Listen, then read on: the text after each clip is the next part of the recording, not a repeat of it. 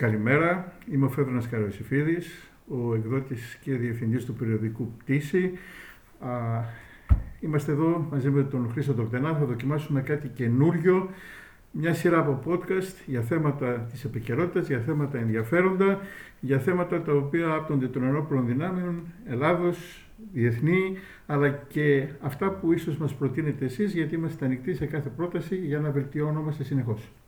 Καλημέρα και από μένα. Ε, ξεκινάμε λοιπόν αυτή την καινούργια μορφή επικοινωνίας. Σας θυμίζουμε ότι ακούτε ε, ένα podcast του περιοδικού Πτήση, ένα podcast του δικτυακού τόπου flight.com.gr, του δικτυακού τόπου navaldefense.gr και του δικτυακού τόπου militaryhistory.gr όλα δικές μας προσπάθειες που ε, συντηρούμε εδώ και πολλά χρόνια και προσπαθούμε να ενημερώσουμε ε, το κοινό μας για θέματα, όπως είπαμε, άμυνας και γεωπολιτικής. Πρώτο μας λοιπόν θέμα σήμερα, το οποίο πιστεύουμε ότι είναι και μεγάλης επικαιρότητας, είναι η αεροπορία στρατού της χώρας μας, η οποία προσφάτως ταλαιπωρήθηκε ε, με τα γεγονότα της πλημμύρας στην κεντρική βάση του Στεφανοβικίου στη Θεσσαλία και θα συζητήσουμε γενικώς για το πώς μπορεί αυτό το πολύ σημαντικό όπλο του ελληνικού στρατού να εξελιχθεί, ποια είναι η κατάστασή του σήμερα και βεβαίως ε, τι πιθανώς εξοπλιστικά προγράμματα να δούμε γύρω από αυτό. Θέλω να, πούμε, να ξεκινήσουμε βέβαια από το πρώτο ζήτημα, τι ε, έχει συμβεί στο Στεφανοβίκιο; Ε, διαβάσαμε πολλά και εμείς γράψαμε πολλά. Από την άλλη πλευρά Υπάρχουν και πολλά αναπάντητα ερωτήματα για το τι ακριβώς συνέβη στη βάση του Στεφανοβικίου, τη μεγαλύτερη εγκατάσταση της αεροπορίας στρατού. Ε, από τα γνωστά στοιχεία, και όταν αναφερόμαστε σε γνωστά είναι αυτά που μπορούμε είτε να επιβεβαιώσουμε εμείς, είτε δεν μπορούμε να τα αγνοήσουμε επειδή προέρχονται από επίσημες πηγές, ε, είναι ότι το σύνολο των ελικοπτέρων που βρισκόταν στη βάση, τα οποία ξεπερνούσαν τα 100, ε, είτε ήταν εύχριστα, είτε ήταν υπό διαδικασία συντήρησης, είτε ήταν ελικόπτερο όπως τα Καϊόβα, τα οποία βρίσκονται στη διαδικασία περαιτέρω αξιοποίησης από τα αποθέματα τα οποία αποκτήσαμε από τις ΗΠΑ, είτε ακόμη ήταν και ελικόπτερα τα οποία βρισκόταν σε αναπόθεση, αλλά όχι εκτός χρήσης. Μπορούσαν δυνητικά δηλαδή να επιστρέψουν σε υπηρεσία. Όλα έχουν απομακρυνθεί μετά τις πρώτες μέρες της πλημμύρας στην Θεσσαλία και σύμφωνα με τις επίσημες πηγές βρίσκονται σε ασφαλή τοποθεσία. Άλλωστε έλαβαν τα περισσότερα από αυτά μέρος στην ε, άσκηση Παρμενίων, είδαμε κάποια στον αέρα, αλλά... Είδαμε βέβαια και πάρα πολλά, περίπου 40, σε ένα βίντεο που κυκλοφόρησε, να το πούμε ευθέως, επί τούτου, το Γενικό Επιτελείο Στρατού από άσκηση Πέλεκης, η οποία έγινε πριν από δύο μέρες ε, μία άσκηση η οποία είναι, να το πούμε σε όσους δεν το γνωρίζουν, είναι άσκηση ετοιμότητας μιας μονάδος. Άρα έδειξαν σε βίντεο πάνω από 40 ελικόπτερα να πετάνε ταυτόχρονα όλων των τύπων. Ε, ως μία διάψευση, αν το, αν το θέλουμε, των φημολογιών που είχαν ακουστεί ότι καταστράφηκε η αεροπορία στρατού, ότι δεν πετάει τίποτα κτλ. Βέβαια, αυτό το βίντεο όποιος δεν θέλει να πιστεί, δεν θα πιστεί ποτέ, διότι ήδη έχουμε ακούσει κριτική ότι ξέρετε κάτι βλέπουμε 20 ελικόπτερα από τον ένα τύπο και ξέρουμε ότι πρέπει να έχουμε 30 και πούν τα υπόλοιπα 10. Δηλαδή κάποιοι ζητάνε ίσως ε, από το στρατό ε, να βγάλει όλα τα ελικόπτερά του, να τα παρατάξει, να τα πετάξει, να τα δείξει, να τα τσεκάρουν οι άπιστοι και να βεβαιωθούν ότι έτσι είναι τα πράγματα. Αυτό δεν μπορεί να συμβεί, όχι στην Ελλάδα σε, κανένα, σε καμία χώρα του κόσμου. Καμία χώρα του κόσμου δεν παρατάσει τα μέσα της προς επιθεώρηση τρίτων. Άμα ήταν έτσι, να φωνάξουμε και μερικούς ξένους πρέσβεις να μας πάρουν, πώς το λένε, να πάρουν και μια φωτογραφία και μια selfie με τα ελικόπτερά μας να ικανοποιηθούν. Υπάρχει λοιπόν εδώ ένας παραλογισμός, αλλά σαφώς να πούμε ότι υπάρχει και μια κακή διαχείριση ενημέρωσης από πλευράς ΓΕΘΑ και από πλευράς Υπουργείου Εθνικής Αμήνης, μάλλον Υπουργείου Εθνικής Αμήνης, αυτό είναι το επικεφαλής, που θα μπορούσε με μία φράση, με μία αράδα να διευκρινίσει ότι τα μέσα λειτουργούν, έχουν διασωθεί και αν υπάρχουν κάποιες ζημίες επισκευάζονται. Προφανώς όμως στην ίδια τη βάση του Σφανοβική υπάρχουν ζημιέ. Προφανώς υπάρχουν ζημιέ. Δεν έχουν αξιολογηθεί ακόμη. Μην ξεχνάμε ότι αυτή η συγκεκριμένη εγκατάσταση, η οποία επεκτάθηκε αρκετές φορές στη διάρκεια της ζωής της, χτίστηκε στην αποξηραμένη λίμνη της Κάρλας, σε σε, στην κατώτερη πλευρά της λίμνης της uh, Κάρλας. όταν το νερό ανέβηκε δεν θα μπορούσε να είχε γλιτώσει. Το τι θα μπορούσε να είχε γίνει είναι μια υπόθεση στην οποία μπορούμε να κάνουμε άπειρα, άπειρα σενάρια. Ναι, εκ των υστέρων να το παίξουμε όλοι μετά Χριστόν προφήτες και να λέμε αφού έγινε αυτό, τι θα μπορούσε να έχει γίνει πιο πριν. Όπως επίσης δεν μπορούν να γίνουν συγκρίσεις και με ξένες χώρες. Δεν είμαστε το έχουμε πει πολλές φορές, είναι το γνωστό κλισέ. Δεν είμαστε Ελβετία, δεν είμαστε Βέλγιο, δεν είμαστε Ολλανδία. Όπου εκεί, ακόμη και εκεί δεν παρατάσσουν τα ελικόπτερά τους για να τα μετρήσει κάποιος.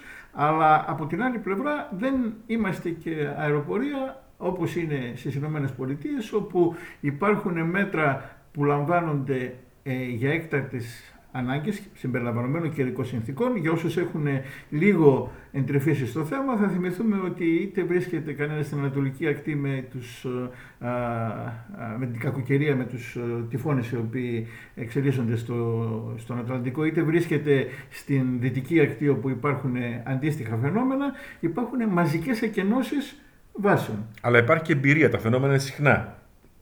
Και από την άλλη πλευρά, να θυμίσουμε, χωρίς να είναι αυτό προσπάθεια να δικαιολογήσουμε κανέναν, γιατί δεν έχουμε ανάγκη να δικαιολογήσουμε κανέναν, να θυμίσουμε ότι στο Ισραήλ πριν από μερικά χρόνια, όταν το νερό είχε πατήσει μια αεροπορική βάση, ε, εμφανίστηκαν F-16 να είναι κυριολεκτικά μέσα στο νερό και μάλιστα όχι σκέλη, τροχή ή μέχρι την κοιλιά, κάποια ήταν πάνω από τα φτερά.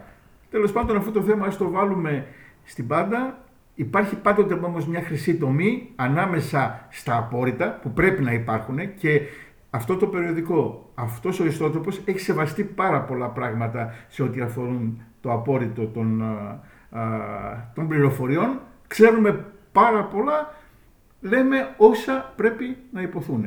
Κρατάμε λοιπόν ότι η δική μας πληροφορία είναι τα μέσα, και επιμένουμε σε αυτό, τα μέσα, δηλαδή τα ελικόπτερα, έχουν διασωθεί, Υπάρχουν φορές στη βάση, δεν έχουν αξιολογηθεί γιατί ακριβώς σε πολλά σημεία παραμένει το νερό στάσιμο και πρέπει να φύγει ώστε να γίνει αξιολόγηση τι, τι ζητήματα έχουν δημιουργηθεί στις υποδομές, στις εργαλειομηχανές, στο στόκ ανταλλακτικών. Θα μετρηθούν όλα αυτά κάποια στιγμή, θα γίνει ο απολογισμός. Αλλά η καταστροφολογία ότι Χάθηκε η αεροπορία στρατού, δεν πετάνε ελικόπτερα. Πού τα ελικόπτερα που δεν μας δείχνετε, φτάνει στα όρια της κακοπιστίας και δεν βοηθά αυτό κανέναν. Η αναμενόμενη κριτική, αναμενόμενη η αντιπολίτευση πρέπει να γίνεται, αλλά τουλάχιστον σε θέματα άμυνας πρέπει να γίνεται με ένα μέτρο και με μια υπιότητα, ώστε να μην φτάνουμε στο εξωφρενικό. Μιας και λοιπόν βρισκόμαστε στο Στεφανοβίκιο, α, όπως προαναφέρθηκε η μεγαλύτερη φάση, η μεγαλύτερη εγκατάσταση της αεροπορίας στρατού και η έδρα της ταξάς και η έδρα της διοίκησής της και πολλές εγκαταστάσεις υποστήριξης και ε, συντήρησης. Να ξεκινήσουμε από τα ελικόπτερα που βρίσκονται εκεί πέρα. Εκεί βρίσκονται όλα τα ελληνικά απάτσι και θυμίζουμε ότι τα ελληνικά απάτσι είναι τα Α είναι η πρώτη γενιά την οποία είχαμε αγοράσει στις αρχές της δεκαετίας του 90 και είναι και τα δεύτερα τα οποία είχαμε πάρει μέσα στο, στη δεκαετία του 2000. Οι, αντι, οι αντίστοιχες αγορές, οι αρχικές ήταν 20 και 12 ελικόπτερα. Έχουν υπάρξει απώλειες ως γνωστόν. Αυτός ο στόλος δεν είναι ομοιογενής. Είναι γνωστό επίσης από τα πολλά που έχουμε γράψει κατά καιρούς ότι ε, προσπάθειες οι οποίες έγιναν για να αναβαθμιστούν τα α σε, σε δέλτα δεν καρποφόρησαν λόγω κόστους. Η πιο πρόσφατη εξέλιξη η οποία έχει υπάρξει είναι ο μερικός εξυγχρονισμός κάποιων από, τον, από τα Α με Ισραηλινή βοήθεια, κυρίως για να φορέσουν κάποια από τα όπλα, αλλά και για να αφαιρεθούν τα κομμάτια που δεν μπορούν να υποστηριχτούν αυτή τη στιγμή και επίσης ο εξοπλισμός του συνόλου των, του στόλου των ελικοπτέρων Apache Delta με Ισραηλινά όπλα και κυρίως με το Spike and Loss που είναι ένα όπλο το οποίο α, τους δίνει κυριολεκτικά πολύ μεγάλες δυνατότητες. Να πούμε εδώ πέρα ότι τα πιο παλιά ελικόπτερα Apache, τα Α, παγκοσμίως έχουν αρχίσει ε, είτε να αποσύρονται είτε να αναβαθμίζονται. Γιατί πραγματικά, να το πούμε αυτό, όταν ένα ε, όπλο είναι πολύ παλιό, δεν, είναι πολύ δύσκολο να βρεις πλέον ανταλλακτικά, τα οποία είτε δεν παράγονται, είτε και αν παράγονται είναι πανάκριβα, γιατί τα φτιάχνει κάποιος αποκλειστικά για σένα. Άρα φτάνεις σε ένα σημείο και γίνεται αντικονομική συντήρηση ενός συγκεκριμένου μέσου και πρέπει είτε να το αντικαταστήσεις, που στην Ελλάδα δεν έχουμε περιθώρια για αντικαταστάσεις, δεν, ε, δεν μας περισσεύουν τόσα λεφτά, είτε να του κάνεις τη λεγόμενη αναβάθμιση, ε, η οποία βεβαίως και αυτή φθηνή δεν είναι. Ε, έχει προχωρήσει το θέμα με την Ισραηλινή αναβάθμιση; Να κάνω ένα, μια μικρή παρένθεση και να πω το εξής.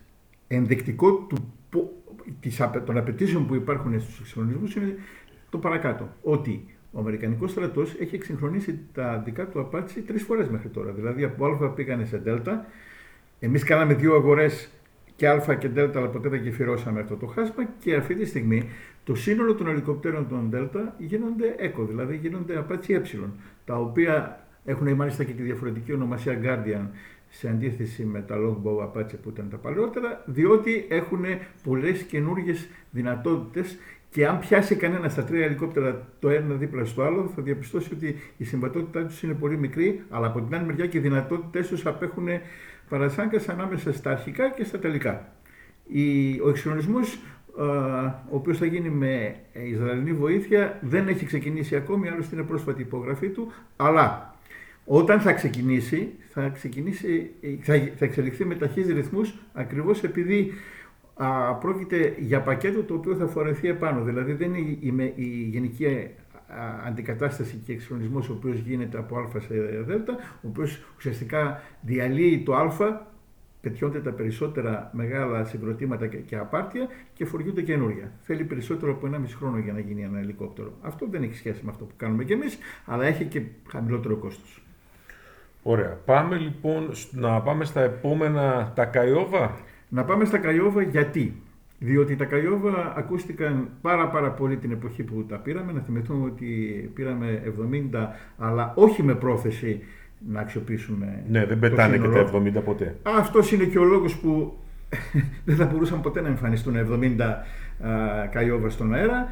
Αυτό το λέμε για όσους κοιτάγανε το βίντεο του Yes και λέγανε μετράγαν τα Καϊόβα ε, άλλοι τα βγάζανε 5, μετά άλλοι τα βγάζανε 10. Βέβαια, σε κάποια στιγμή, όποιος ξέρει από ελικόπτερα, μετράει τουλάχιστον 16. Αλλά τέλος πάντων, ε, εδώ φαίνεται και η άγνοια πολλών ανθρώπων που προσπαθούν να κάνουν παρέμβαση στα αμυντικά ζητήματα και έχουν άγνοια βασικών εικόνων, να μπορεί να αναγνωρίσει έστω ένα όπλο. Λοιπόν, ε, άρα στην καλύτερη περίπτωση εμείς προσπαθούσαμε στην Ελλάδα από τα 70 που πήραμε ως στόκ να πετάξουν περίπου... Να πετάξουν 36 με την αρχι... στον αρχικό τους ρόλο, δηλαδή το να γίνουν ελικόπτερα ένοπλης αναγνώρισης. Α, ουσιαστικά να συνεργάζονται με τα απάτσι, να έχουν δυνατότητα κρούσες φυσικά με κατευθυνόμενους πυράβλους συμπεριλαμβανομένων και των Hellfire που φοράνε τα απάτσι, με ρουκέτες, με πολυβόλα και να είναι κυριολεκτικά το μακρύ χέρι του τοπικού διοικητή, διότι τα απάτσι δεν ανήκουν στον και δεν τα διαχειρίζεται ο τοπικός διοικητής.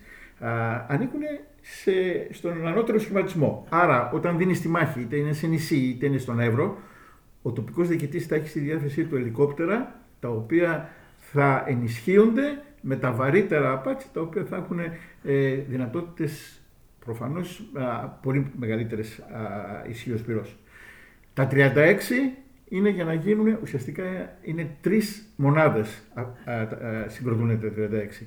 Τα υπόλοιπα, ένας αριθμός 10 περίπου, θα αξιοποιούνται για εκπαίδευση. Διότι για να βάλουμε χειριστές είτε σε Apache, είτε σε Chinook, είτε σε, σε Huey, που είναι ακόμη σε υπηρεσία, θα τα πούμε παρακάτω, είτε σε NH90 και ελπίζουμε περισσότερους κάποια στιγμή, χρειάζονται εκπαίδευση. Το εκπαιδευτικό σύστημα βασιζόταν πάνω σε ελικόπτερα Breda Nardi και μετά σε Huey. Αυτή τη στιγμή βασίζεται και είναι πολύ πιο αποτελεσματικότερο στα Καϊόβα. Αυτά είναι όχι αόπλα, θα μπορούσαν να εξοπλιστούν, αλλά δεν έχουν ρόλο μάχης. Και τα υπόλοιπα ανταλλακτικά. Αλλά βέβαια να πούμε εδώ ότι από αυτό το σύνολο των 30 συν κάποια ελικόπτερα για εκπαίδευση δεν έχουμε καταφέρει ακόμα να τα ενεργοποιήσουμε όλα. Γιατί αυτό χρειάζεται πάλι μια τεχνική διαδικασία η οποία δεν είναι απλή, παίρνει αρκετούς μήνες ανά κάθε ελικόπτερο. Άρα από τότε που τα παραλάβαμε μέχρι σήμερα το πόσα από τα δυνητικά 30 πλάς 36, 30... να εκτιμήσουμε πόσα είναι έτοιμα. Με ακρίβεια είναι τα 2 τρίτα. Περίπου. Αλλά είναι έτοιμα. Είναι έτοιμα. Είναι αυτά τα οποία βρίσκονται σε μονάδες και λαμβάνουν μέρος. Φυσικά είναι οργανικά ενταγμένα στις, στους αντίστοιχους σχηματισμούς, αλλά από εκεί και ύστερα η διαδικασία συνεχίζεται. Εδώ, όπως και για όλα τα υπόλοιπα ελικόπτερα, και αυτό είναι κυριολεκτικά το μελανό σημείο όχι μόνο της αεροπορίας στρατού, αλλά σχεδόν του συνόλου των ενόπλων δυνάμεων είναι η συνεχεία υποστήριξη. Διότι ναι, μεν τα πήραμε. Ναι, μεν ήρθαν στην Ελλάδα. Ναι, μεν ήρθαν με αποθέματα ανταλλακτικών. Μεγάλα. Μεγάλα, τα οποία κατόρθωσε η τότε ηγεσία να τα εξασφαλίσει από τους Αμερικανούς και επίσης υπήρχαν και υπάρχουν τα 20 ελικόπτερα τα οποία θα α, ήταν η βάση για προσπορισμό, δηλαδή για να αφαιρέσουν ανταλλακτικά και όχι μόνο μικρά απάρτια, αλλά και μεγάλα συγκροτήματα αν χρειαστεί και θα ήταν αυτά που θα υποστήριζαν το στόλο. Αλλά από την άλλη πλευρά χρειάζεται και υποστήριξη και από τους κατασκευαστές, αλλά κυρίως από εταιρείες οι οποίες έχουν τη γνώση για να κάνουν αυτή τη δουλειά στο ανώτερο κλιμάκιο. Δηλαδή, τα κλιμάκια είναι τρία στις συντηρήσεις. Είναι το πρώτο κλιμάκιο το οποίο ανήκει στη μονάδα, είναι το δεύτερο κλιμάκιο που ανήκει σε ειδικό σχηματισμό συντήρησης και αυτό αφορά οτιδήποτε μέσο έχουν οι αεροπλές δυνάμεις. Και είναι και το τρίτο κλιμάκιο που αφορά εργοστασιακή συντήρηση, η οποία για πολλά από τα μέσα, για να μην πούμε για τα περισσότερα μέσα που έχουμε στην Ελλάδα, δεν μπορούν να γίνει στην Ελλάδα. Ε, για παράδειγμα, συσκευάζουμε κινητήρα και το στέλνουμε στις ΗΠΑ. Κάποια κομμάτια του ίσως μπορούν να γίνουν στην Ελλάδα. Αλλά δεν μπορούμε, καμία χώρα δεν έχει αυτή τη δυνατότητα. Και σε αυτό το τομέα υπάρχει και κάτι άλλο το οποίο θα το συζητήσουμε ίσως σε ένα επόμενο podcast, το outsourcing. Δηλαδή το να έχουμε εξωτερικούς συνεργάτες πέραν των δυνατοτήτων και των υποδομών των ενόπλων δυνάμεων. Ωραία, άρα τα Καϊόβα είναι σε μια φάση ενδιάμεση εξέλιξης του στόλου και μεγέθυνσής του ώστε να φτάσει τα επιθυμητά νούμερα. Πάμε τώρα ε, σε ένα μεγάλο, μιας και παραμένουμε στο Στεφανοβίκιο, πάμε τώρα σε... Ε, στα Apache. Στα Apache, ε, στα Apache όχι, τα Apache τα συζητήσαμε. Α, Πάμε στα Χιούι. Πάμε στα Χιούι. Στα Χιούι, τα οποία είναι η ραχοκοκαλιά, όπως τη λέγαμε παλιά, της αεροπορίας στρατού, αλλά μιλάμε πλέον για ένα ελικόπτερο πάρα πολύ μεγάλης ηλικίας, πολύ κουρασμένο, πολύ ταλαιπωρημένο, το οποίο η ε, πολεμική μας ε, η αεροπορία στρατού κάποια στιγμή πρέπει να το αντικαταστήσει. Κάποια στιγμή πρέπει να το αντικαταστήσει και η αντικατάσταση των, ε, των Χιούι έχει ξεκινήσει εδώ και σχεδόν 20 χρόνια. Α, να θυμίσουμε ότι οι αντικαταστάτες των Χιούι θα ήταν, αν και εδώ πέρα πολλοί από αυτούς που μας ακούνε θα έχουν σοβαρές αντιρρήσεις και θα πεταχτούν από την καρέκλα και θα α, τις εγείρουν, αλλά θα, το, θα τις κάνουμε κι εμείς τις αντιρρήσεις αυτές θα τις διατυπώσουμε. Τα NH90 ήταν ο αντικαταστάτης των Χιούι σαν στόλος, όχι σαν τύπος. Να θυμίσουμε ότι η αρχική απέτηση όταν είχε προκηρυχθεί ο διαγωνισμός ο οποίος κατέληξε στην ε, NH Industries για τα NH90 αφορούσε 48 ελικόπτερα. Ήταν αρκετό, ε, αρκετά ελικόπτερα για τον εξοπλισμό τεσσάρων μονάδων. Δηλαδή ήταν δύο τάγματα αεροπορίας στρατού. Το κάθε ένα από αυτά με, την, με, με δύο υπομονάδες. Καταλήξαμε βέβαια λόγω κόστους, λόγω του ότι αποφασίσαμε να κάνουμε την τότε την, ε, ε, το πρόγραμμα το υλοποιήσουμε σε φάσεις. Ω γνωστόν καταλήξαμε με 24, τα οποία τελικά έγιναν 20 και τα οποία μετά έγιναν 16 συν 4 ειδικών αποστολών γιατί απομειώσαμε τον εξοπλισμό των 16 και θα ονομάσαμε τα 4 πλήρως εξοπλισμένα ειδικών αποστολών. Αυτή τη στιγμή 15 αν θυμάμαι καλά ή 16, συγχωρήστε με αν κάνω λάθος, αλλά εκκρεμεί ακόμη η παράβαση των υπολείπων. Το γιατί συνέβη αυτό στα NH90 είναι μια πολύ μεγάλη ιστορία. Ε, όχι με ένα, περισσότερα podcast θα χρειαζόταν, αλλά τα NH90 βρίσκονται εκεί.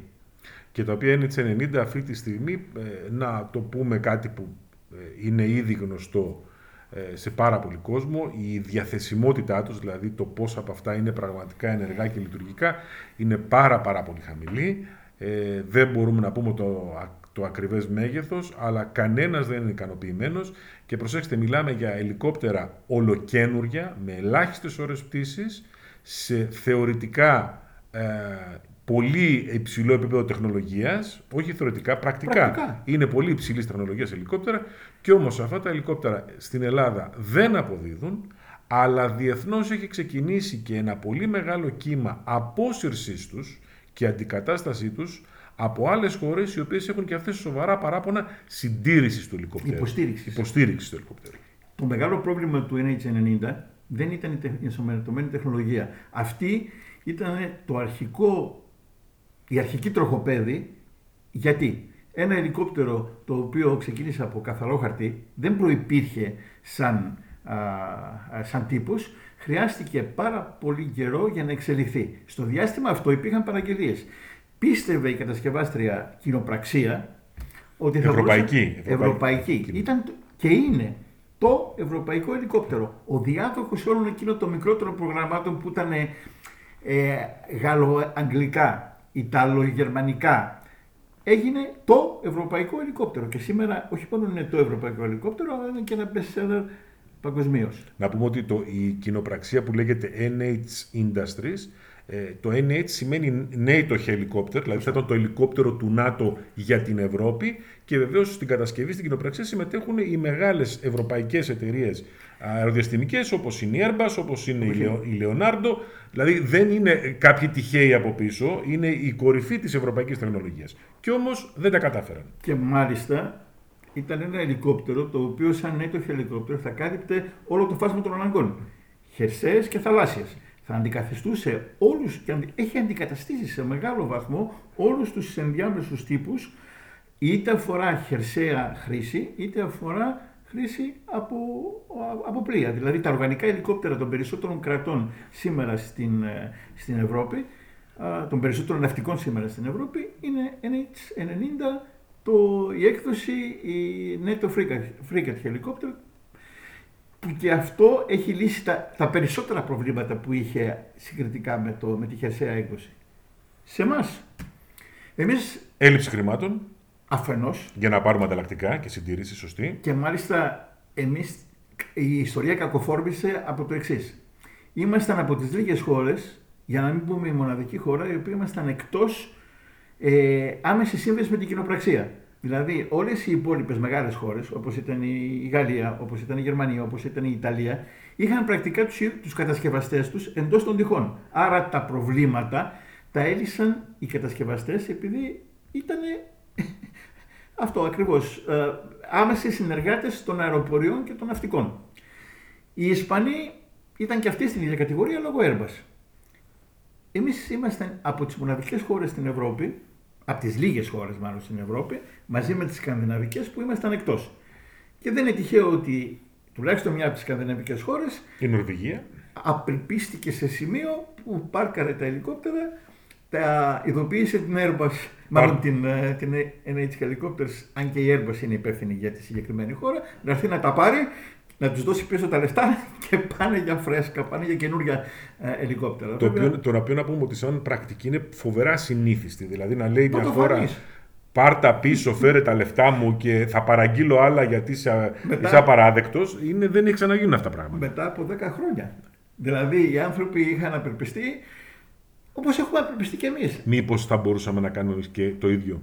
Γιατί από όσο είναι το πρόγραμμα στην Ελλάδα δεν περπατάει. Δεν περπατάει όμως ε, στην, ε, για διαφορετικούς λόγους. Οι περισσότεροι λόγοι για τους οποίους το πρόγραμμα δεν περπατάει στην Ελλάδα και αν πήγαινε σε ένα δικαστήριο, όπως θα καταλήξει η υπόθεση Νορβηγίας α, κατασκευάστριας εταιρείας NH, α, NHI ε, και θα σου ζητήσει το δικαστήριο να αναφερθεί στους λόγους, εκεί πέρα οι Νορβηγοί είναι έτοιμοι με έναν φάκελο για να αποδείξουν ότι η εταιρεία ήταν αυτή που έφταιγε. Στην ελληνική περίπτωση αυτός ο φάκελος ήταν πολύ ισχυρός διότι οι ελληνικές ευθύνες πάνω στο θέμα Έλλειψη ανταλλακτικών, έλλειψη συντήρησης, έλλειψη. ένας φαύλος κύκλος. Δηλαδή ξεκινήσαμε, α- ε, παίρναμε τα ελικόπτερα με το σταγονόμετρο. Ό,τι παίρναμε δεν ήταν στο επίπεδο, χρειαζόταν, ε, στο τελικό επί- ε, πρότυπο και θα έπρεπε να αναβαθμιστεί.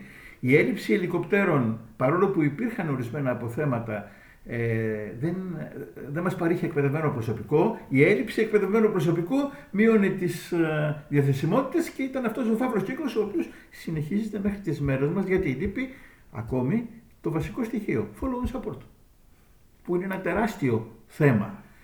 Είχα την ευκαιρία κάποια στιγμή στο παρελθόν σε παράπλευρο ρεπορτάζ να βρεθώ στην ε, Πάχη Μεγάρων όπου εδρεύει το ΤΕΑΣ που αξιοποιεί τα ελικόπτερα.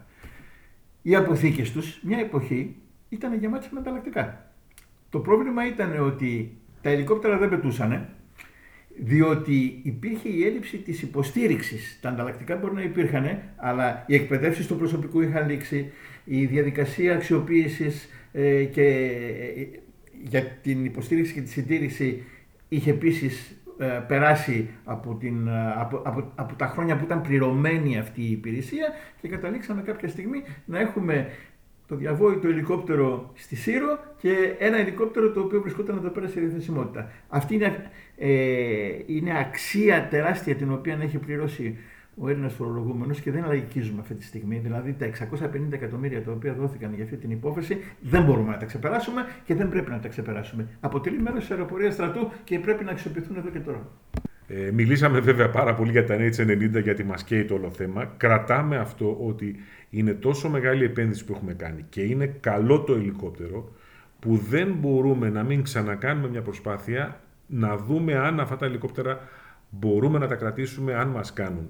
Ποιο είναι το κρίσιμο, να υπογραφεί, εφόσον υπάρχει βεβαίως πολιτική απόφαση, να υπογραφεί ένα σοβαρό συμβόλαιο υποστήριξής τους, ώστε να δούμε αυτά τα ελικόπτερα με τη σωστή υποστήριξη πόσα μπορούν να είναι ε, λειτουργικά, πόσα μπορούν να βγουν στο πεδίο και τι ακριβώς δυνατότητες έχουν, διότι τόσο καιρό που τα έχουμε και παρκαρισμένα, πραγματικά δεν έχουμε αξιολογήσει κι εμείς επιχειρησιακά τι μπορούν να μας προσφέρουν. Ένα ελικόπτερο που δεν το πετάς, δεν το έχεις όλη μέρα σε ασκήσεις, πώς θα δεις ακριβώς τι σου προσφέρει. Αλλά μιλήσαμε πολύ για την H90 να ξαναπάμε στα κουρασμένα Huey και να δούμε πλέον αυτά που λύγει ο χρόνος ζωής τους, μάλλον έχει λήξει ήδη και δεν, δεν το έχουμε ενημερώσει τα, στα κακόμοιρα τα ελικόπτερα του Βιετνάμ, γιατί είναι τα περισσότερα εποχής του Βιετνάμ ή λίγα χρόνια αργότερα. Να δούμε πώς μπορούν να αντικατασταθούν. Προαναφέρθηκε η ουσία του όλου ζητήματος που αφορά και τα Huey. Όπως είπαμε προηγουμένως, τα NH90, η αρχική πρόθεση των 48 θα αντικαθιστούσε το μεγαλύτερο μέρος των NH90, δεν μπορεί να γινόταν αντικατάσταση. Το Huey, συγγνώμη. Ε, θα γινόντουσαν, δεν θα γινόταν η αντικατάσταση ένα προς ένα, διότι τα NH90 ήταν σαφώς ικανότερα ε, ελικόπτερα. Ναι, να το πούμε αυτό. Αν έχεις 50 ελικόπτερα, δεν χρειάζεται να τα αντικαταστήσεις με άλλα 50. Μπορεί να τα αντικαταστήσεις με 40 πολύ καλύτερα, πολύ μεγαλύτερα, με, με μεγαλύτερη μεταφορά ικανότητας μου φορτίου. Δεν είναι ανάγκη δηλαδή, το ένα προς ένα. Δεν σημαίνει κάτι τίποτα αυτό. Εδώ όμως υπάρχει και ένα λεπτό σημείο το οποίο επίσης χρειάζεται προσοχή. Όταν το πρόγραμμα των H90 κυριολεκτικά βάλτωσε, η, τα Huey ήταν ό,τι μπορούσαν να προσφέρουν, γιατί δεν μπορούσε να γίνει τίποτε καλύτερο. Και εδώ πέρα αυτοί οι οποίοι ασχολούνται με το θέμα θα θυμηθούν μια εποχή ότι υπήρξε μια προσπάθεια να, ή τουλάχιστον έγινε ε, μια αξιολόγηση προγραμμάτων για την αναβάθμιση των Huey η οποία θα ήταν γέφυρα. Δεν θα ήταν ότι θα εξυγχρονίσουμε τα χιού και θα πάνε άλλα 50 χρόνια. Α, ήταν μέχρι ότου επιληθούν τα διάφορα προβλήματα. Δεν οδήγησε πουθενά γιατί το κόστος ένα ελικόπτερο κρίθηκε πολύ υψηλό για το αποτέλεσμα. Και ίσως ήταν μια σωστή απόφαση για τότε. Ελήψη όμως αντικαταστάτη για τα χιούι στο σύνολό τους, τα χιούι συνέχισαν να προσφέρουν. Κάποια στιγμή στραφήκαμε λόγω έλλειψης άλλης λύσης στα Σινούκ. Και κα, καταλήξαμε να έχουμε έναν μεγάλο αριθμό Σινούκ χωρίς να υπάρχει το ενδιάμεσο ελικόπτερο. Δηλαδή, αυτή τη στιγμή, αν εξαιρέσει κανείς τα Χιούι, από τα Kiowa τα οποία είναι τα νεότερα αποκτήματά μας, πηγαίνουμε στα, απευθείας στα, στα Chinook. Τα NH90 που θα πρέπει να βρίσκονται ενδιαμέσως δεν βρίσκονται και εδώ υπάρχει, ανακύπτει το θέμα εκ νέου της αντικατάστασης των Χιούι. Και το ερώτημα που θα μπορούσε να τεθεί είναι το εξής. Θα ξαναπάς πάλι σε NH90. Αυτή τη στιγμή το να το πεις αυτή τη στιγμή στην Ελλάδα ε, δεν είναι αδιανόητο. Άρα ψάχνει να βρεις ένα ελικόπτερο, ένα τακτικό μεταφορικό ελικόπτερο. Και όταν μιλάμε για τακτικό μεταφορικό ελικόπτερο αυτής της κατηγορίας, οι υποψηφιότητες δεν είναι πολλές. Είναι οι ίδιες που υπήρχαν όταν την, ε, το 1998-99 αποφασίσαμε να αντικαταστήσουμε τα χιόι. Ένα, μια από αυτές τις υποψηφιότητες είναι προφανώς το H90. Η άλλη κυρία υποψηφιότητα, διότι τότε είχαμε δοκιμάσει και τα ρώσικα μη 171, είχαμε αγοράσει, είχαμε δοκιμάσει. Υπήρχε άλλο ένα ελικόπτερο το οποίο είχαμε δοκιμάσει. Τότε μου διαφεύγει αυτή τη στιγμή, αλλά δεν έχει καμία σημασία. Blackhawk. Και τότε τα εξετάσαμε. Να θυμίσουμε ότι στο μεταξύ πόσες φορές ήρθαν στην επικαιρότητα οι να εξετάσουμε τη δυνατότητα να αποκτήσουμε μεταχειρισμένα Blackhawk. Νομίζω ότι... Το Blackhawk, να πούμε βέβαια εδώ πέρα, που είναι αμερικανικής κατασκευής ελικόπτερου, ε, είναι αυτή τη στιγμή στο χώρο της άμυνας το πιο πουλημένο ελικόπτερο σήμερα. Το πιο διαδεδομένο, έχει χρήστες όλο το ΝΑΤΟ ουσιαστικά ή σχεδόν όλο το ΝΑΤΟ, πολλές χώρες εκτός ΝΑΤΟ Ε, και γενικότερα είναι ένα ελικόπτερο που αν το ψωνίσεις, αν το αγοράσεις, ξέρεις ότι θα έχεις υποστήριξη πάρα πολλές δεκαετίες γιατί ακριβώς είναι χιλιάδες τα αντίτυπα του που πετάνε. Το πιο σημαντικό απ' όλα και σε αυτές τις περιπτώσεις δυστυχώς ή ευτυχώς βρίσκεται εκεί και είναι το σημείο αναφοράς. Βρίσκεται από πίσω του Αμερικανικού στρατός με έναν τεράστιο στόλο. Αυτός είναι ο λόγος που α, είναι ε, για πολλές χώρες δέλεα, διότι αγορές ελικοπτέρων που δεν, ή εναρίων μέσων ή γενικότερα συστημάτων που δεν έχουν πολλούς χρήστες έχουν σοβαρά μειονεκτήματα. Όταν έρχεται η ώρα αναβαθμίσεων, υποστήριξης και πολλών άλλων. Εδώ πέρα έχεις από πίσω τον Αμερικανικό στρατό και ο ελληνικός στρατός βασιζόταν πάντοτε. Αυτός είναι και ο λόγος που τα χιούι πετάνε μέχρι σήμερα. Ο Αμερικανικός στρατός βέβαια σε μεγάλο βαθμό για να ή σχεδόν στο σύνολο δεν πετάει πλέον χιό. Υπάρχουν ελάχιστα σε ορισμένες ειδικές χρήσεις και είναι η Αμερικανική αεροπορία με ένα νεότερο μοντέλο δικινητήριο. αλλά το, το Blackhawk έρχεται και επανέρχεται. Και να πούμε ότι τα Blackhawk αυτή τη στιγμή βρίσκονται στην τρίτη γενιά τους. Δηλαδή τα Blackhawk Α, τα 60Α, ε, έχουν αποσυρθεί από τον Αμερικανικό στρατό εδώ και καιρό, έχουν αντικατασταθεί από τα Lima και μετά τα Lima είμαστε τώρα στα Μάικ, τα οποία είναι και αυτά τα οποία αγοράζουν οι περισσότερες χώρες που δεν αγοράζουν ρώσικα ή δεν αγοράζουν NH90. Άλλη επιλογή σε αυτή την κατηγορία των ελικόπτερων δεν υπάρχει. Δεν υπάρχει. Ε, βέβαια, εδώ πέρα λοιπόν η Ελλάδα έχει εδώ και καιρό στείλει στις Ηνωμένες Πολιτείες ένα αίτημα για πληροφόρηση για αγορά Blackhawk ε, για την αεροπορία στρατού και με κάποιες οψιών για ε, κάποια από αυτά τα ελικόπτερα, εάν κάνουμε τη συνολική παραγγελία, να τα πάρει και η πολεμική αεροπορία για ρόλους έρευνας διάσωσης και έρευνας διάσωσης μάχης. Είναι δύο ρόλοι που πρέπει να τους ξεχωρίσουμε λιγάκι, γιατί ναι. υπάρχει πάλι να μπλέξουμε εδώ. Η έρευνα διάσωση είναι αυτή που γίνεται στο πέλαγος συνήθως ε, σε καιρό ειρήνης, θα το πούμε έτσι πολύ απλά σε ναυτικά ατυχήματα. Η έρευνα διάσωση μάχης combat search and rescue όπως λέγεται, είναι κάτι τελείως διαφορετικό, είναι ένα ελικόπτερο βαριά οπλισμένο, βαριά εξοπλισμένο, με ηλεκτρονικά, με συστήματα αυτοπροστασίας, με κρυπτογραφημένες επικοινωνίες, με δορυφορικές επικοινωνίες, φορτωμένο με μια εξειδικευμένη ομάδα μάχης, η οποία θα μπει μέσα σε ένα πολεμικό πεδίο να διασώσει ένα πιλότο δικό σου, ο οποίος έχει ε, έχει πέσει, εκτιναχθεί από το παχητικό του, έχει πέσει πίσω από τις γραμμές του εχθρού και πας να τον διασώσεις, γιατί είναι μια πολύτιμη μονάδα και πρέπει να διασωθεί. Μιλάμε μια τελείως διαφορετική συνθήκη, φοβερά υψηλών απαιτήσεων, καμία σχέση με το απλό search and rescue, έρευνα διάσωση στα, στα, στα πελάγη ή ξέρω εγώ μια διακομιδία ασθενούς από ένα ελληνικό νησί. Είναι άλλο πράγμα, οι προδιαγραφές είναι πολύ διαφορετικές και βεβαίως δεν υπάρχει ελικόπτερο που να κάνει απλό search and rescue και να φτάνει μέχρι εκεί και να μπορεί να υπερπηδήσει ε, πώς το λένε, τις προδιαγραφές και να το ε, εμφανίσουμε ότι μπορεί να κάνει combat search and rescue. Το ανάποδο γίνεται. Τα combat search and rescue ελικόπτερα βεβαίως μπορούν να κάνουν απλή έρευνα διάσωση όποτε θέλουν, γιατί είναι πολύ υποδέστερων προδιαγραφών.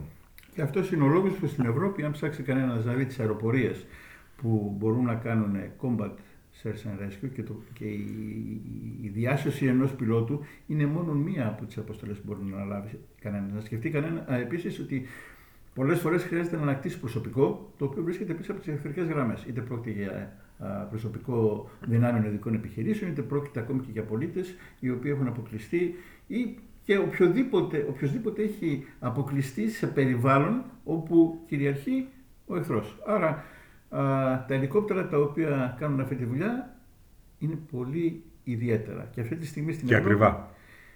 Και ακριβά, ακριβώς για, για τον εξοπλισμό και τον οπλισμό τον οποίο προανέφερες.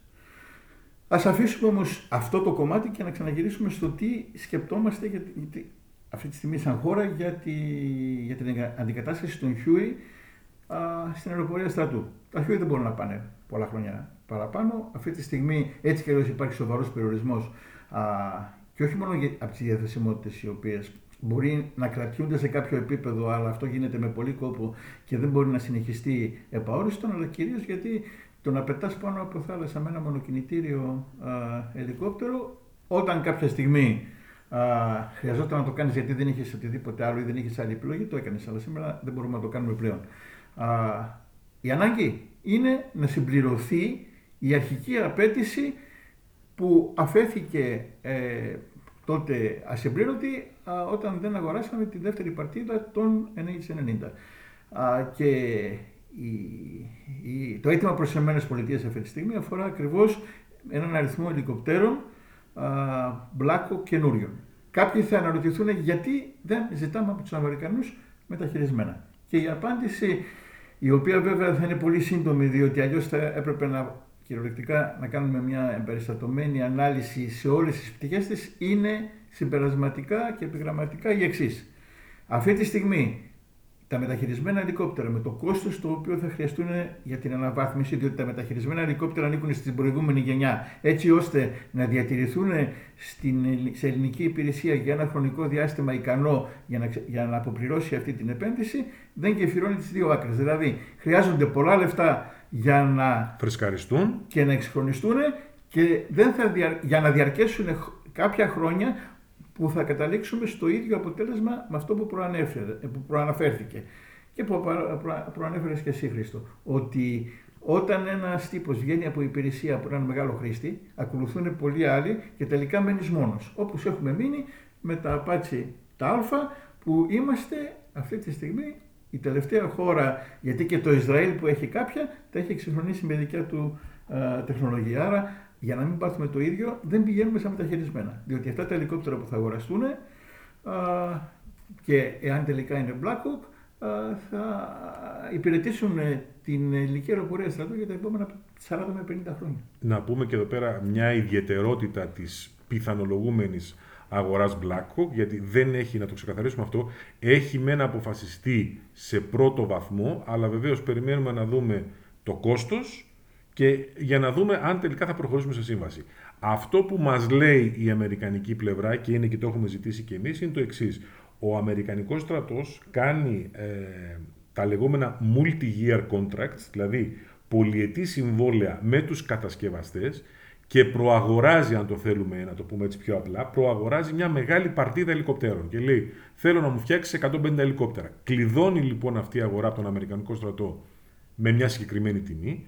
Αλλά ο Αμερικανικός στρατός έχει προπολογίσει ότι από αυτά τα 150 ή 200 ή 100 που θα ψωνίσει τα επόμενα 5 χρόνια π.χ., ένα ποσοστό θα πάει σε συμμαχικές χώρες. Δηλαδή ουσιαστικά το διαθέτει σε τρίτες χώρες και τους λέει: έχω, Τα έχω προαγορασμένα σε μια φιξαρισμένη τιμή. Εφόσον ενδιαφέρεστε, ελάτε να τα πάρετε μέσω ε, ε, εμού. Άρα προσπαθεί η Ελλάδα να μπει σε αυτό το πράγμα. Υπάρχει ένα τρέχον συμβόλαιο του Αμερικανικού στρατού ε, το οποίο είναι το δέκατο πολιετές συμβόλαιο που έχει κλείσει ο Αμερικανικός στρατός και προσπαθούμε να μπούμε εμείς εκεί μέσα και να ψωνίσουμε σε μια φιξαρισμένη τιμή, διότι να το πούμε και αυτό, όλα τα οπλικά συστήματα διεθνώς από, την, από πέρυσι που έγινε η εισβολή της Ρωσίας στην Ουκρανία, επειδή ξαφνικά εμφανίστηκε ένα κύμα εξοπλισμών παγκόσμιο, ή τουλάχιστον στο δυτικό κόσμο, αλλά βασικά παγκόσμιο, έχουν αρχίσει οι τιμές των, των οπλικών συστημάτων και ανεβαίνουν.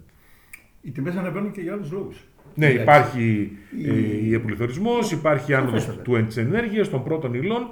Γενικώς όμως υπάρχει άνοδος τιμός. Άρα πρέπει να βρεις, αν μπορείς να βρεις φιξαρισμένη τιμή, είναι ε, πολύ σημαντικό. Αν κολλήσεις δίπλα σε ένα μεγάλο χρήστη, Ακριβώς. δυνητικό χρήστη, εποφελείσαι από τα ωφέλη που έχει και αυτός. Είναι εντελώς διαφορετικό να πας και σαν ένας μικρός αγοραστής, έστω και να αγοράσεις τελικά 30 ή 40 ελικόπτερα. Όταν ο Αμερικανικός στρατός αγοράζει χίλια ελικόπτερα.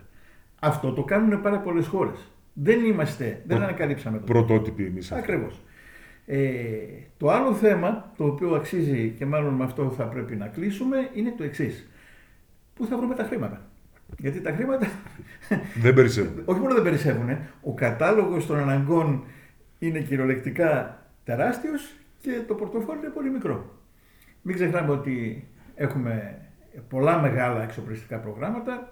Με, η αεροπορία βέβαια έχει πάρει αυτή τη στιγμή για άλλη μια φορά τη μερίδα του Λέοντος, αλλά επιχειρησιακοί είναι οι λόγοι οι οποίοι το απαιτούν. Το ναυτικό επίσης έχει δύο μεγάλα προγράμματα. Επιτέλους πήρε και το ναυτικό. Σαφώς και έχει και την εκκρεμότητα του προγράμματος των, των κορβετών και του εξυγχρονισμού των, των ΜΕΚΟ. Θα αναφερθούμε και σε αυτά σε μελλοντικά podcast. Εδώ υπάρχει το εξής. Ε, κάτι το οποίο δεν είναι εύκολο να γίνει με άλλες χώρες. Οι Ηνωμένες Πολιτείες έχουν ένα σύστημα α, πωλήσεων το οποίο υποστηρίζεται και οικονομικά. Δηλαδή υπάρχουν, ε, υπάρχει δυνατότητα χρηματοδότησης. Οι εποχές βέβαια που υπήρχαν τα δωρεάν δάνεια, δανεικά και αγύριστα τα οποία παίρνανε διάφορες χώρες, έχει παρέλθει. Αυτή τη στιγμή, εάν υπάρχει κάτι, αφορά μόνο την, ε, την Ουκρανία. Αλλά υπάρχουν πάρα πολλές άλλες χώρες οι οποίες έχουν εξοπλιστικά προγράμματα και πρόσφατα είχαμε γράψει ένα χαρακτηριστικό παράδειγμα που αφορούσε την Πολωνία. Η Πολωνία αυτή τη στιγμή εξοπλίζεται σε σημείο πρωτοφανές. Ένα μεγάλο μέρος που αφορά τον Αμερικανικό εξοπλισμό, μεγάλο κόστος, χρηματοδοτείται. Οι Ηνωμένες Πολιτείες ανοίγουν λογαριασμούς με χαμηλό το καδάνια σε σχέση με αυτά που, που θα μπορούσε να εξασφαλίσεις ε, τραπεζιτικά και με την εγγύηση του Αμερικανικού Δημοσίου.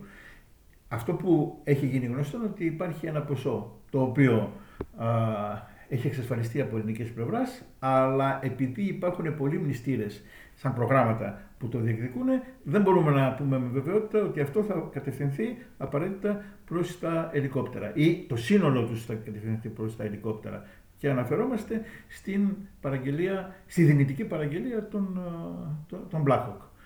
Η αεροπορία προς το παρόν έχει ένα δικό της πρόγραμμα και την βγάζουμε απ' έξω, αλλά είναι κάτι που θα το συζητήσουμε σε επόμενο podcast. Άρα μένουμε στο ότι στα προγράμματα της, της αεροπορίας στρατού οι υπογραφές συμβολέων follow support για όλα τα ελικόπτερα είναι κρίσιμες. είναι κρίσιμες και αφήσαμε έξω τα Σινούκ αν και έχουν πολύ μεγάλες ανάγκες ιδιαίτερα σε υποστήριξη κινητήρων διότι ο μεγάλος αριθμός δεν σημαίνει ότι είναι και διαθεσιμότητες αντίστοιχες.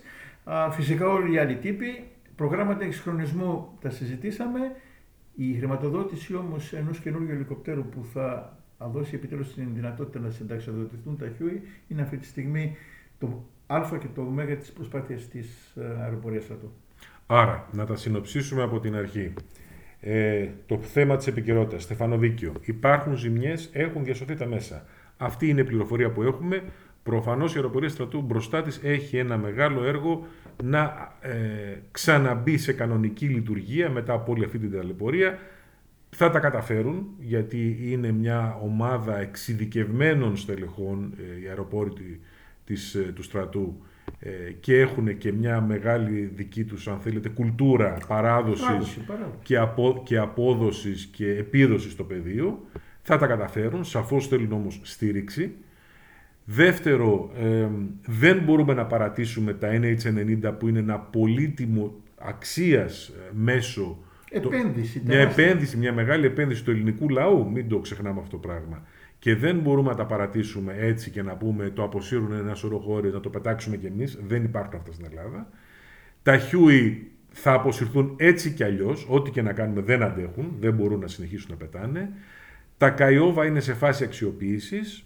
Τα Απάτσι έχει βρεθεί μια ενδιάμεση λύση. Δεν είναι η τέλεια, αλλά έχει βρεθεί μια ενδιάμεση λύση. Ό,τι καλύτερο μπορούσε να γίνει αυτή ναι, τη στιγμή. Σε, και χρηματοοικονομικά τέλος πάντων. Να αναβαθμιστούν σε κάποιο επίπεδο τα πιο παλιά και να δούμε στην πορεία τι θα κάνουμε και με τα πιο καινούργια, τα ντε, γιατί και αυτά είναι σε, θα, κάποια στιγμή πρέπει να βρεθεί μια λύση. Ε, κοντεύουμε το να, ε, να βρεθούμε στην ίδια θέση που Ναι, να βρεθούμε και οι μοναδικοί τελευταίοι χρήστες. Τα Σινούκ τα έχουμε ταλαιπωρήσει ε, κάνοντας ένα σωρό δουλειές που δεν τους ανήκουν. Όταν, να το πούμε αυτό το πράγμα στους ακροατές μας, όταν βλέπεις ένα γιγάντιο δικινητήριο ελικόπτερο με δύο κύρια στροφεία να σηκώνει ένα κουβά με τόνους νερό και να κάνει πυρόσβεση, δεν είναι ο ρόλος του αυτός. Όταν βλέπεις ένα τέτοιο τεράστιο ελικόπτερο πολύ ακριβό στη χρήση να κάνει μια διακομιδή ενός ασθενούς, δεν είναι αυτός ο ρόλος του. Προσέξτε, δεν είναι ότι δεν πρέπει να γίνει υπερόσβεση ή δεν πρέπει να μεταφέρεις τον ασθενή. Αλλά δεν μπορείς να απασχολείς για αυτές τις κρίσιμες προφανώς δουλειές, να απασχολείς γιγαντικά μέσα του ελληνικού στρατού πανάκριβα στην αξία τους, πανάκριβα στις φορές τους, πανάκριβα στη λειτουργία τους.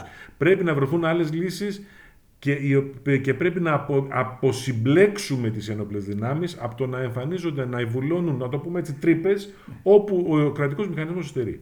Άρα και αυτά θέλουν συντήρηση και έχει ξεκινήσει ένα πρόγραμμα που θα δούμε αν εξελιχθεί, ελπίζουμε να εξελιχθεί, αγοράς Black Hawk, ώστε επιτέλους η αεροπορία στρατού και γενικά οι ενόπλες δυνάμεις να αποκτήσουν ένα μέσο μεταγωγικό ελικόπτερο πολεμικής φύσεως, και όχι ε, οτιδήποτε άλλο, ε, παγιωμένο, στανταρισμένο, με αυθονία ανταλλακτικών και πολλούς χρήσει, ότι στο τουλάχιστον να μην φοβόμαστε ότι θα ξεμείνουμε πάλι με κάποια εξωτική ή παμπάλια επιλογή. Είναι η ευχή για την, για την ε, αεροπορία στρατού, ε, η οποία έχει μάθει να λύνει τα προβλήματά της. Ε, είναι βέβαια όλα εξάρτηση χρημάτων και πολιτικής απόφασης, διότι τα λεφτά τα, τα κρατάει άλλος. Να ευχηθούμε για το καλύτερο. Σας ευχαριστούμε που μας ακούσατε. Θα ξαναέρθουμε με άλλα ζητήματα που σίγουρα είναι στην αμυντική μας επικαιρότητα. Σας χαιρετώ και εγώ. Γεια σας.